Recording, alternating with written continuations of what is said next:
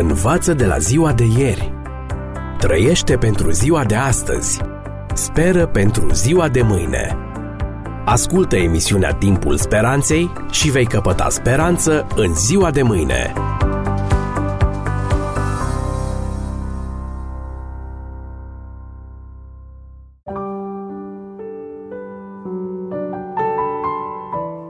Dragi prieteni, bine v-am regăsit la o nouă emisiune Timpul Speranței cu genericul Viață fără limite. În această ediție abordăm ultima poruncă din Decalog.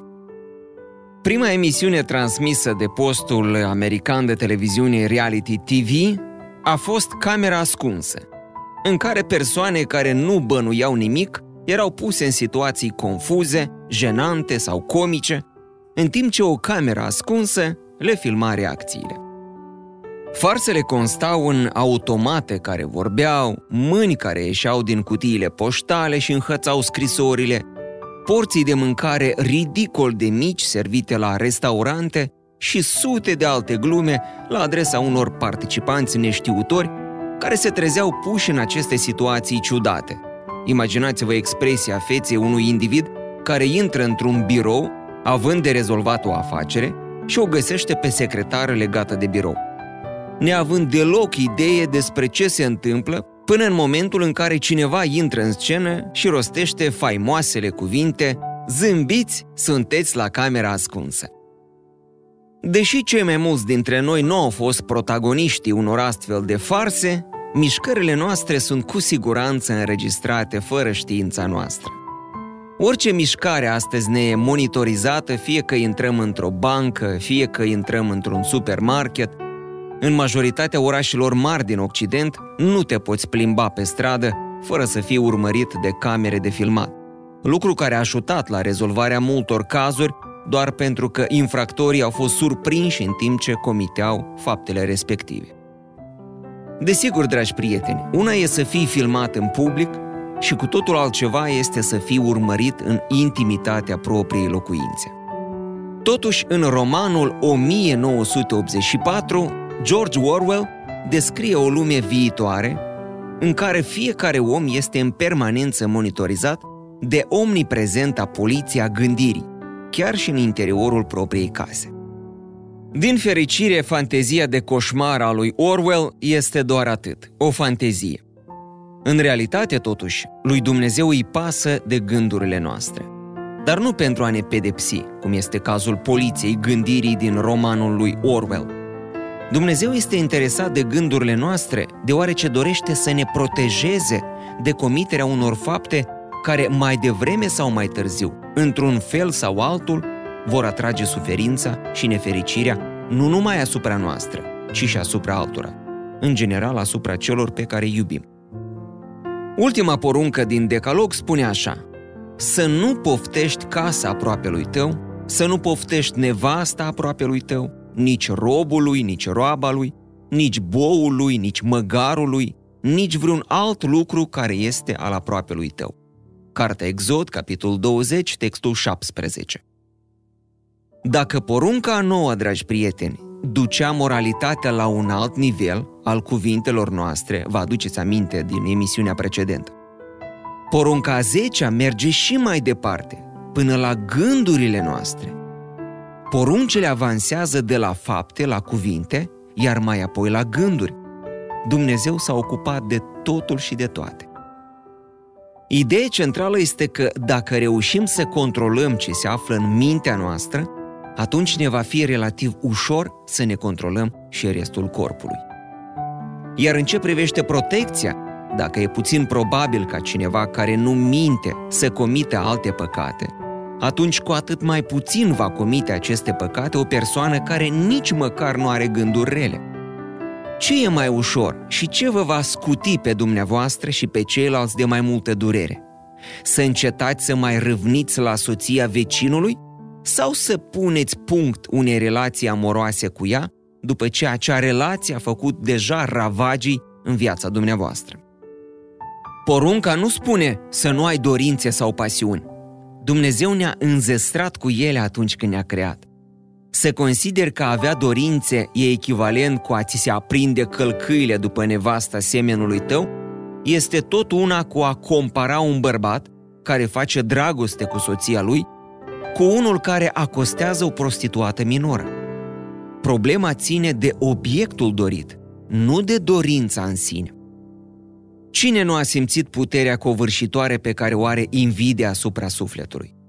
Poate mistui o persoană ca un foc, arzând și distrugând totul până când nu mai rămâne nimic decât un simțământ dureros de frustrare care domină rămășițele carbonizate. Dacă ești invidios, nu vei putea fi fericit, împlinit sau liniștit. Dacă nu sunt controlate sau stăpânite, invidia și lăcomia după ceea ce au ceilalți vă vor transforma viața într-o existență mizerabilă. Dar cum să prevenim focul devastator al invidiei? Dintre toate gândurile rele, oare din ce cauză Dumnezeu ne atrage atenția aici doar asupra lăcomiei după ce nu al nostru? Răspunsul este următor. Este mult mai ușor să stingi un chibrit aprins decât să stingi o întreagă pădure aflată în flăcări. Gândiți-vă câte suferințe și câte pierderi umane s-au născut din dorința cuiva de a-și însuși ceva ce nu-i aparține. Câte crime, câte păcate, câte vieți au fost distruse și toate din dorința de a avea ceva ce nu ne aparține. Cine nu a simțit mâna apăsătoare a invidiei? Cineva, undeva, vreun aproape de al nostru, va avea întotdeauna mai mult sau ceva mai bun decât noi. Iar această poruncă este maniera lui Dumnezeu de a ne spune Revinoți în fire. Dacă nu facem asta, dorințele ne vor călca în picioare, ne vor consuma și ne vor distruge, ducându-ne în direcții în care nu ne-am fi îndreptat vreodată dacă am fi putut vedea care avea să fie sfârșitul. Există o mulțime de povești despre invidia pe care multimiliardarul fondator și director executiv al companiei Oracle, Larry Ellison, i-a purtat-o lui Bill Gates pentru că acesta era mai bogat și deținea o companie mai mare decât a lui. Cu alte cuvinte, un multimiliardar este invidios pe banii altuia. O fabulă ne povestește că un om primise un dar special. Orice își dorea era al său, cu o singură condiție. Orice ar fi primit el, vecinul său primea dublu. Omul și-a dorit o casă mare. Cea a vecinului a fost de două ori mai mare. Când și-a dorit un armăsar frumos, vecinul a primit doi la fel de frumoși. Chiar dacă avea tot ce își dorea, nu se putea bucura de nimic – deoarece vecinul său avea întotdeauna mai mult. Invidia l-a măcinat atât de puternic pe dinăuntru, încât, nemai putând suporta, a cerut să fie orb de un ochi.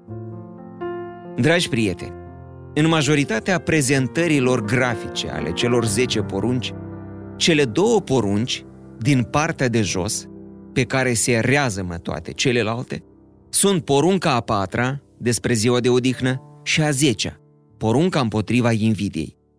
Împreună, cele două cuprind esența tuturor celorlalte. Dumnezeu este Creatorul nostru.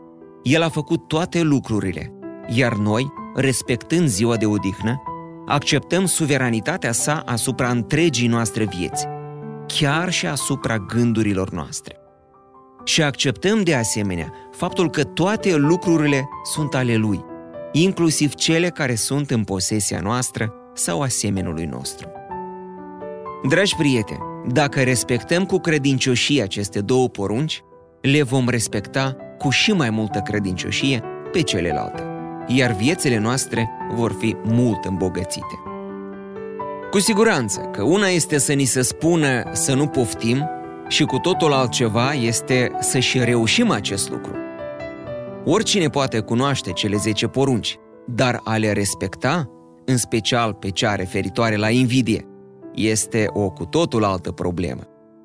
Pentru majoritatea oamenilor, să nu comită crimă e ușor de făcut, dar să nu poftești nimic din ceea ce este al semenului tău, cum e? Cum oare ne putem controla gândurile în acest domeniu? În primul rând, dragi prieteni, putem fi recunoscători pentru ceea ce avem deja. Iată ce spune Marele Apostol Pavel în epistola sa către Filipeni. Citez. Nu zic lucrul acesta având în vedere nevoile mele, căci m-am deprins să fiu mulțumit cu starea în care mă găsesc. Știu să trăiesc smerit și știu să trăiesc în belșug. În totul și pretutindeni m-am deprins să fiu sătul și flămând, să fiu un belșug și să fiu în lipsă. Pot totul în Hristos care mă întărește. Filipeni, capitolul 4, de la textul 11. Iar în epistola către evrei, capitolul 13, textul 5, Marele Apostol ne îndeamnă și ne sfătuiește. Să nu fiți iubitori de bani, mulțumiți-vă cu ce aveți, căci El însuși a zis, nici de cum n-am să te las, cu niciun chip nu te voi părăsi. Cu siguranță că orice am avea noi, altcineva va avea întotdeauna mai mult. Dar indiferent ce am avea noi, vor exista întotdeauna mulți care vor avea mai puțin. Un om care nu avea pantofi își plângea într-una de milă până când l-a văzut pe un altul fără picioare. Despre lucruri de genul acesta vorbesc. Se povestește că filozoful Diogene făcea baie când s-a apropiat de el Alexandru cel Mare. Văzându-l pe bătrânul filozof, regele l-a întrebat dacă el, Marele Alexandru, ar putea face ceva pentru el. La urma urmei, în calitate de cuceritor al întregii lumi, cunoscute până atunci, ar fi putut să-i ofere bietului filozof aproape orice și-ar fi putut dori, deoarece el, Alexandru, controla totul. În toată bogăția și puterea sa, trebuie să fie existat ceva ce îi putea oferi lui Diogene, care părea să nu aibă nimic. Ridicându-și ochii înspre marele cuceritor, Diogene îi răspunse, Da, poți să faci ceva pentru mine. Ce anume? îl întreba Alexandru, gata să se arate foarte generos. Dă-te, te rog, la o parte din calea razelor de soare. Gândiți-vă, dragi prieteni, la această pildă. Dacă porunca 10 vizează nivelul gândurilor noastre, atunci tot la acest nivel trebuie să o și aplicăm. Unui mare consumator de materiale pornografice nu-i va fi foarte ușor să nu poftească nevasta aproape lui său, nu-i așa? Dacă ne umplem mințile cu lucruri rele, atunci vom avea și gânduri rele. Bătălie minții trebuie să aibă loc la nivelul minții. Nu ne putem deconecta creierele. Chiar și atunci când dormim, diferite senzații ne inundă mintea. Important este ce anume canalizăm prin intermediul simțurilor noastre.